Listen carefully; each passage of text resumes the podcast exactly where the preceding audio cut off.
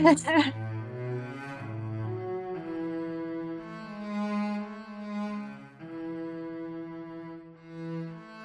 and welcome to Bread and Thread, a podcast about food and domestic history. I'm Liz. And I'm Hazel. We are two friends who studied archaeology together and love history and domestic history and making food and other things that may or not may, may or may not be historical. Um, so, uh, should I start this time, or do you want to start? You can start if you want. Okay. Um. Yeah. Again, I haven't really been doing that much because very tired, uh, doing hospital placement, but I've been working a little bit on my quilt. Um. Oh yeah, I said that last time, didn't I? Uh, in terms of my my little bed set that I'm renting doesn't have an oven, so I've been quite limited in terms of baking. That's Um, wild. Yeah, like basically the only I- I've I've made nothing notable food rise. It has a induction hob that has one ring and a microwave. Um, so I feel like I, I want to try out some microwave baking. I'm gonna get into mug cakes. yeah, I'm gonna I will come back next episode. I will tell you the best mug cake recipe that I have found. But apart from that, I mean, the most noteworthy food thing I've made was Jack Monroe's bean bean goulash recipe. So, yeah, which which is delicious and very cheap. So there's that. What about you? Um, I, I've gone in slightly the opposite direction. I, I went back to the Dangerous website. Oh, Um, well, you know, there's a lot of historical recipes and recipes from different countries that we didn't have the right spices for. uh huh. So now we have mace, long pepper, and grains of paradise. Oh wow. oh, is that the um buy herbs and spices in bulk website? It is. Ah, yes. I see. So we have Um, 50 grams of each of those because that's the smallest amount. amazing. But anyway, um, yeah, we're doing a, I think it's Rwandan chicken stew tonight because we're still doing the making food from random countries thing. So I might might stick some fancy spices in there instead of black pepper Wow. Okay.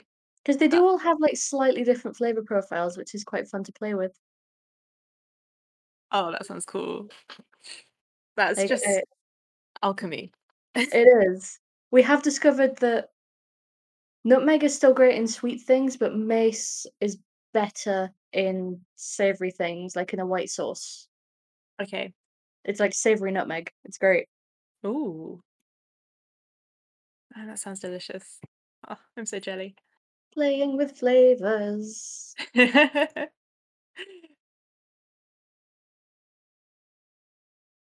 And speaking of things that used to be expensive but now aren't, uh-huh. um, we have an episode which was requested a while ago by uh, a listener, Ewan, who also Hello, sent me Ewan. link to a cool D&D thing, so thank you, Ewan. Oh yeah, you was cool. So I'm gonna do a br- brief, all things considered, kind of whistle stop tour through sugar. Great. Okay. Hold on, let me get my French fancies.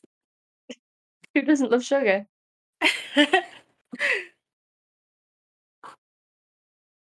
Do you actually have French fancies? I actually have French fancies. Amazing.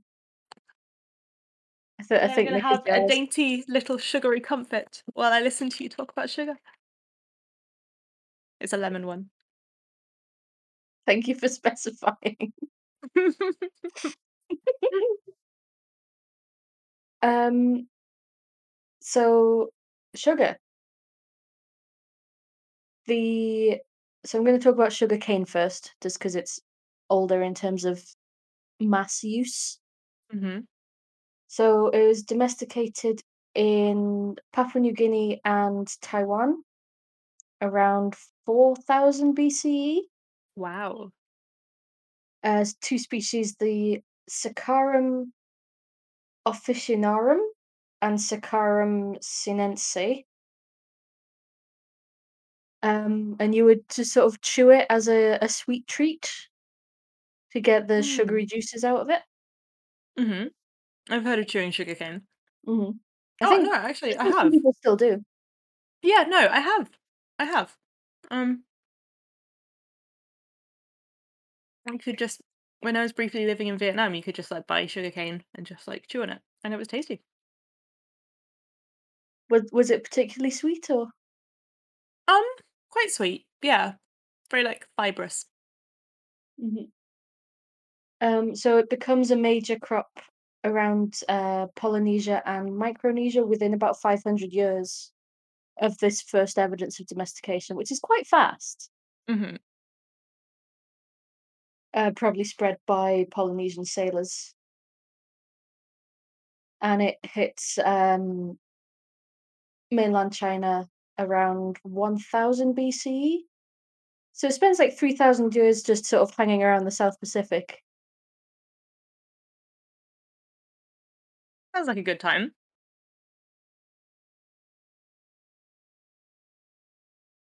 Um, but we don't get to solid sugar, like, beyond the sort of the sugarcane juices either from chewing or just pressing and then using that liquid.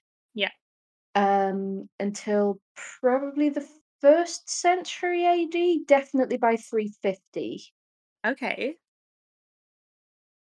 Um That's quite a long time after. It is. But the purifying process is apparently surprisingly complicated at that point and involves, um, ethanol and burnt bones. Ooh. So we we know that it's being purified in, um, Uttar Pradesh, which is a a region of India, Mhm. around 350 AD.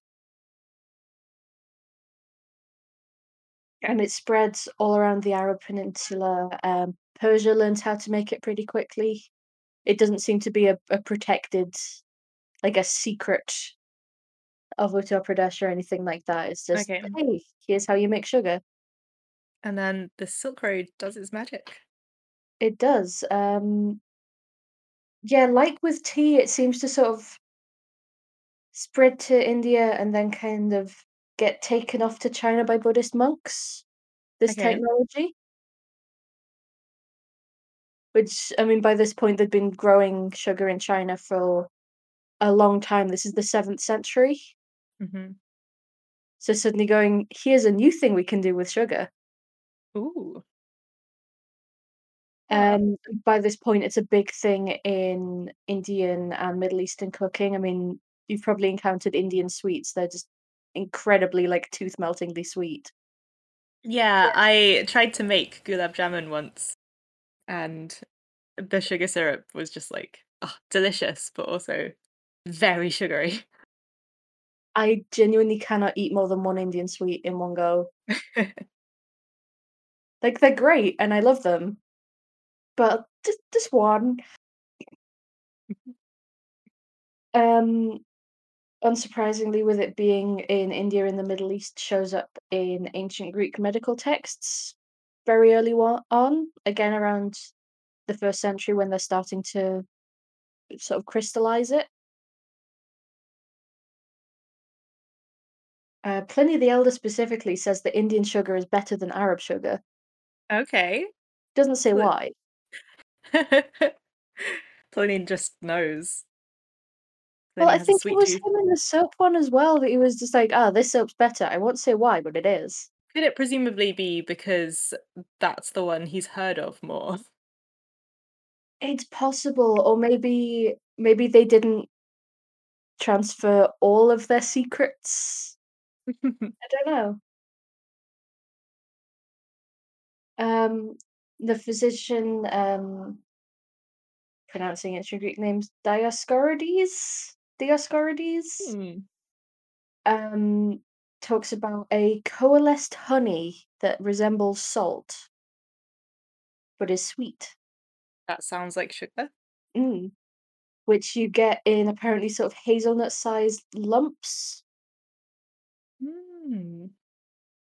And is apparently good for bladder and kidney pain. Okay. Not entirely convinced that would actually do anything, but you'd probably feel you a bit better if you've just eaten basically a sugar cube. Yeah. It distracts you for a little bit. Give you some endorphins. Um, yeah, so then it spreads mostly with um, the spread of Arab culture. I'm I'm Mhm. Jumping ahead a lot, but there's a lot to cover, so I'm just very much surface level. Yeah. Um, yeah, Sicily is a big producer, Okay. and it pops up in um, Al-Andalus, which is sort of the southern part of Spain that was colonized by the Moors. Mhm.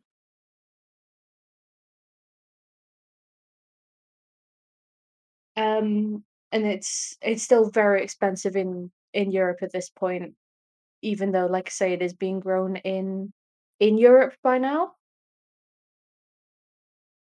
Just Uh because it takes a lot of work to grow the sugarcane and extract it. Okay. Whereabouts in Europe can you grow sugar? Would I suppose be in Spain and the Well, like Mediterranean countries? Sicily and Al-Andalus are the big centers for it, so it's sort of that sort of Mediterranean Yeah. where Not it where just, it's like, where it's warming. Oh, no, I don't I don't think you can grow sugarcane in Norway, no. It starts to get popular with rich Europeans around the 12th century. Um, 'cause crusaders also encounter this sweet salt. Seems to be referred to as that a lot which I think is quite interesting. And and they bring it home with them because it tastes good. Mhm. And Venice does what Venice has done throughout history, which is set up a virtual monopoly. Okay. It's Yeah, as soon as you mentioned Venice, I could see that coming. It's wha it's just what Venice does. And yeah, they keep that monopoly until the 1390s when, um, new sugar extraction techniques pop up in Andalusia. Ooh. But the interestingly, even though we know people were eating it before then from other records, the first time it shows up in an English language recipe, uh, it actually shows up in multiple circa 1450 recipe books in English. Oh, wow. Um, including I've got a custard recipe here if you want. Okay. If you want me to try and pronounce I I absolutely do. Go on, please. Um, so this is from the Harleian manuscript. Uh, or the Harleian manuscript 4016. Presumably Harleian library. Um, "Take fair milk and flour, and draw them through a strainer, and set them o'er the fire, and let them boil a while. Then take them up, and let them cool a while." I think that's cool, it's spelled "keel." And then take raw yolks of Ayran, which is eggs, Okay. and draw them through a strainer, and cast thereto a little salt. And set it over the fire till it be somewhat thick. Let it not fully boil, and stir it right well evermore. It's just evermore? slight tangent, just evermore. Keep stirring it forever. Just just keep going. And put it in a dish a la broad, and serve it forth a good pottage in one manner, and then take sugar a good quantity, and cast thereto, and serve it forth. Why does medieval England make everything pottage? I don't know. I guess that that's a texture that that you would be familiar with if you're Yeah, describing something. Like, it does sound quite good. It sounds like kind of a custard, Yeah, kind of without sauce. without the vanilla. Hmm. I love Middle English. It just makes it sound poetic.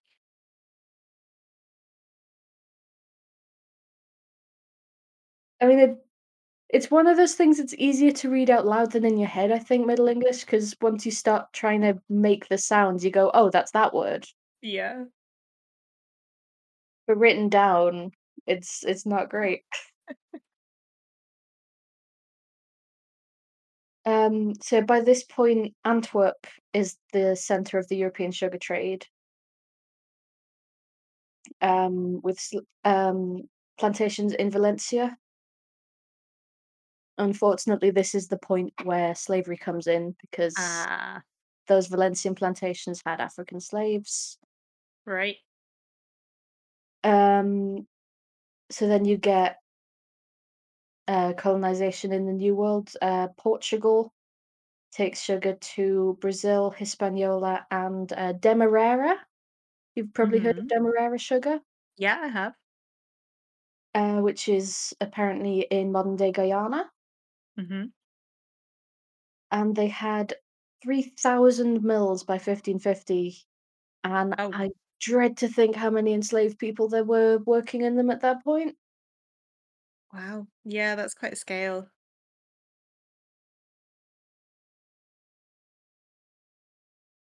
Um, but it takes about 100 years for the Dutch to actually start um, doing the same thing in the Caribbean. About 1640, they Mhm. start setting up sugar mills there.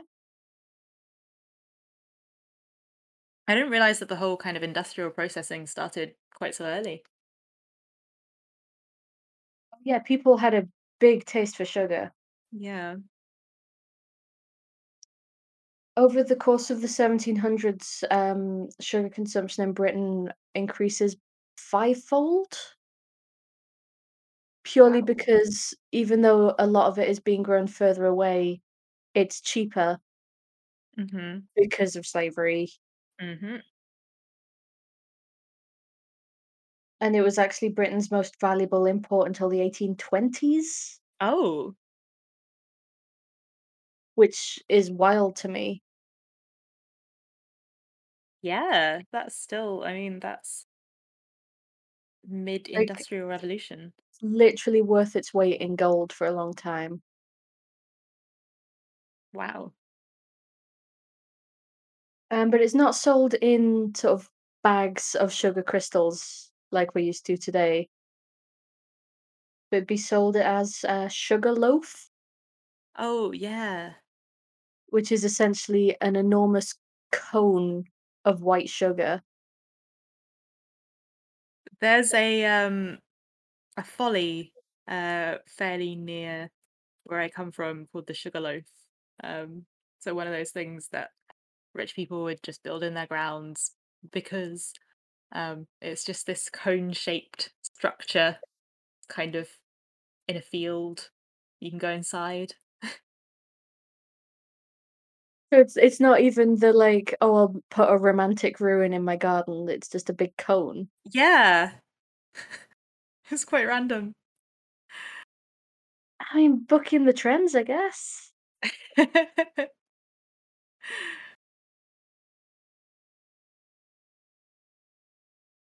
So you'd you'd have to snip pieces off this this enormous cone with what were called sugar nippers or sugar nips, okay.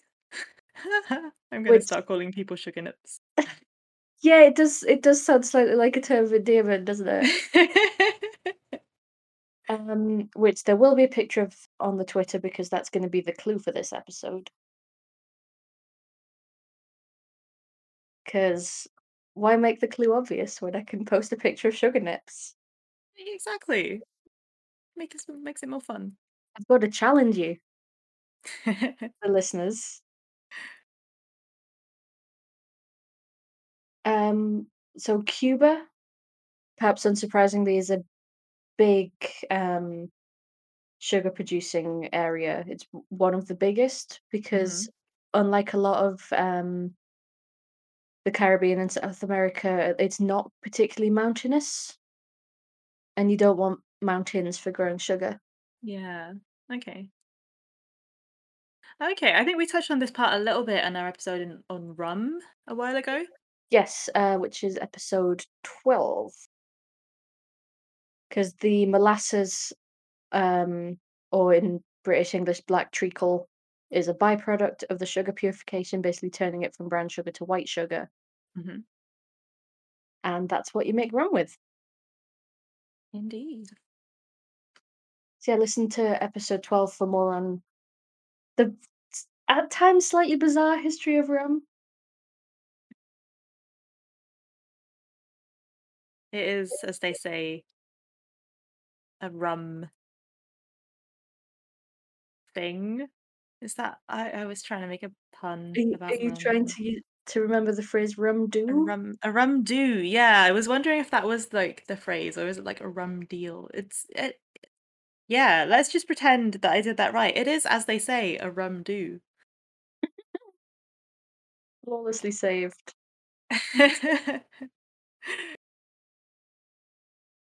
Um, but of course, sugar cane is not the only source of sugar. hmm Oh yeah, there's sugar beet, right? There is uh, Beta vulgaris vulgaris, which is actually the same species as the mangel wurzel and beetroot. oh, okay, That's that's all the same species. right. So Also, it's a Swiss a, chard. A root vegetable. Well, like I say, it's it's kind of like. Have you ever seen that image that's like there's a a wild plant in the middle, and then it's like different cultivars of that same plant are like broccoli and mustard and things like that. Yeah. It's the same thing. It's the same plant. You breed it for leaves, you get chard. You breed it for different um aspects of the root. You can get beetroot or mangel Mhm. wurzel or sugar beet. Okay. So that has a relatively large amount of sugar for a root.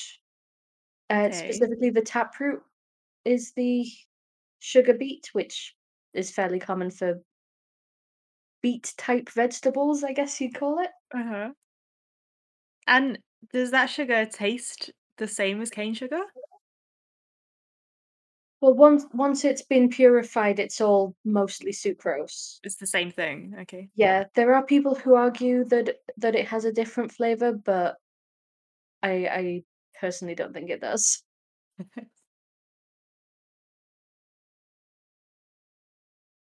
Um, so we're we're getting back to the king of potatoes, Frederick the Great.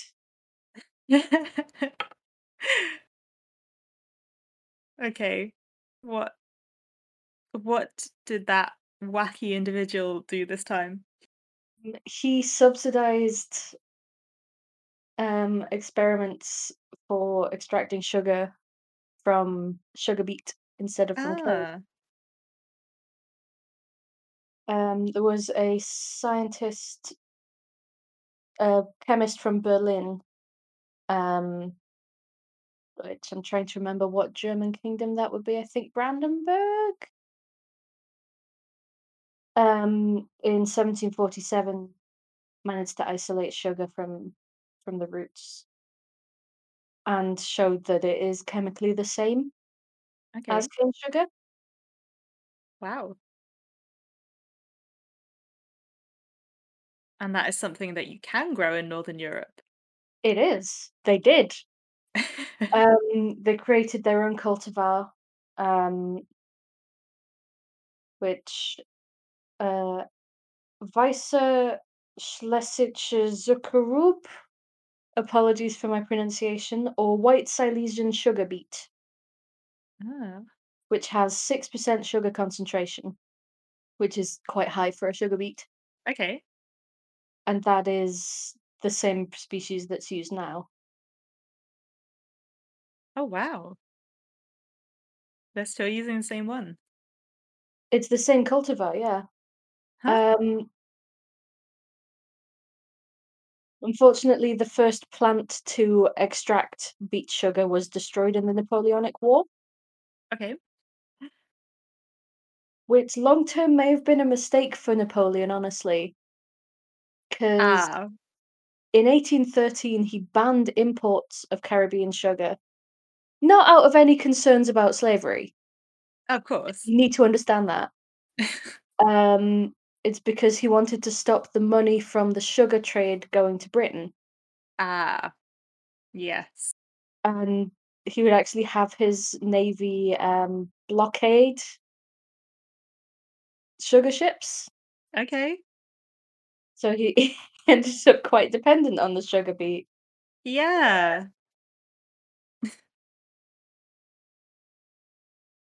But by 1837, France was the largest producer of beet sugar in the world. I can see why. 35,000 tons a year. Oh my goodness. And yeah, sugar beet sort of spreads throughout Northern Europe through uh, Ukraine and Russia Mhm. as a kind of, hey, here's some cheaper sugar. Um, Sugar beet cultivation also showed up in um, the US, especially Philadelphia. Um, un- unsurprisingly, it was popular among abolitionists. Mhm. Uh, it was often referred to as free sugar, Okay. but it was al- also um, apparently didn't taste as good Oh. uh, because the soil was apparently relatively salty. Oh so Oh, the sugar right. beet just didn't do as well in terms of concentration. I see.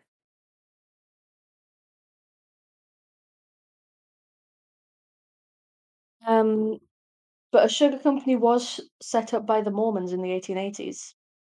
Okay. Because, sure, Yeah, why not? Is it still going? Um, unfortunately, it is not. Okay. Um, but they they did create a strain of blight-resistant sugar beet, Oh, always handy. which is cool. Um, yeah, they're mostly in sales now rather than actually making sugar. Okay. They've actually s- mostly switched over to Brazilian sugarcane Hmm. as of um 2010.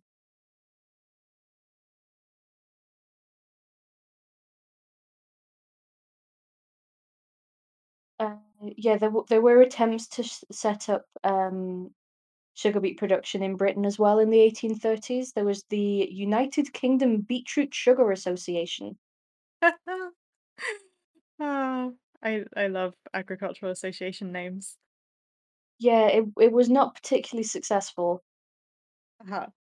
Um, although ab- abolition did put a big dent in sugarcane, and Mhm. sugar beet was actually two thirds of world sugar production by the start of the 20th century. Okay.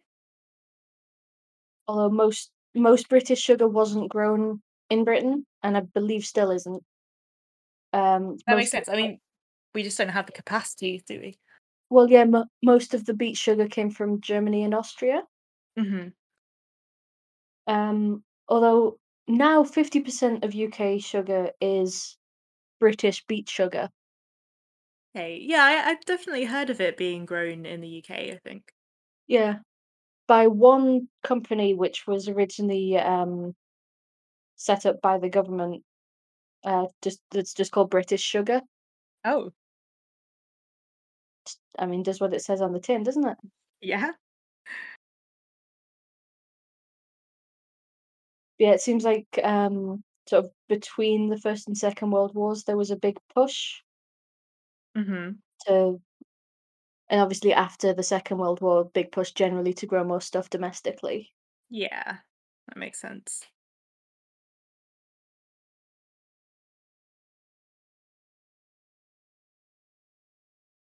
So yeah, that is a like I said, a whistle stop tour through the history of sugar.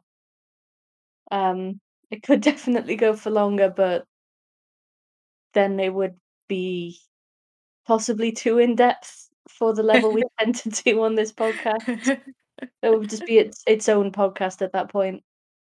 Uh, yeah, I mean, I'm sure there's so many aspects. You could honestly, you could do a whole podcast series on most of the the kind of bigger things that we've talked about on on this show. I mean, even some of the smaller things, like there's a podcast that I listen to, British Food History, that did a three-parter on eels. Oh And we did wow. we did one episode. We do. Yeah, we only did the one eels.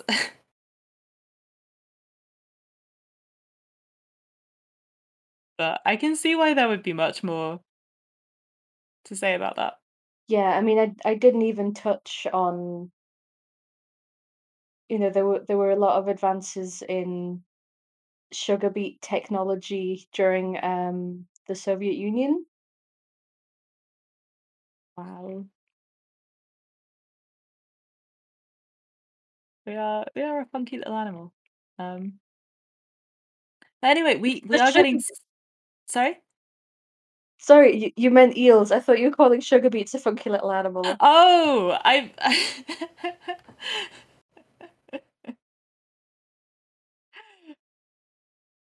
I mean, I guess I guess they are too.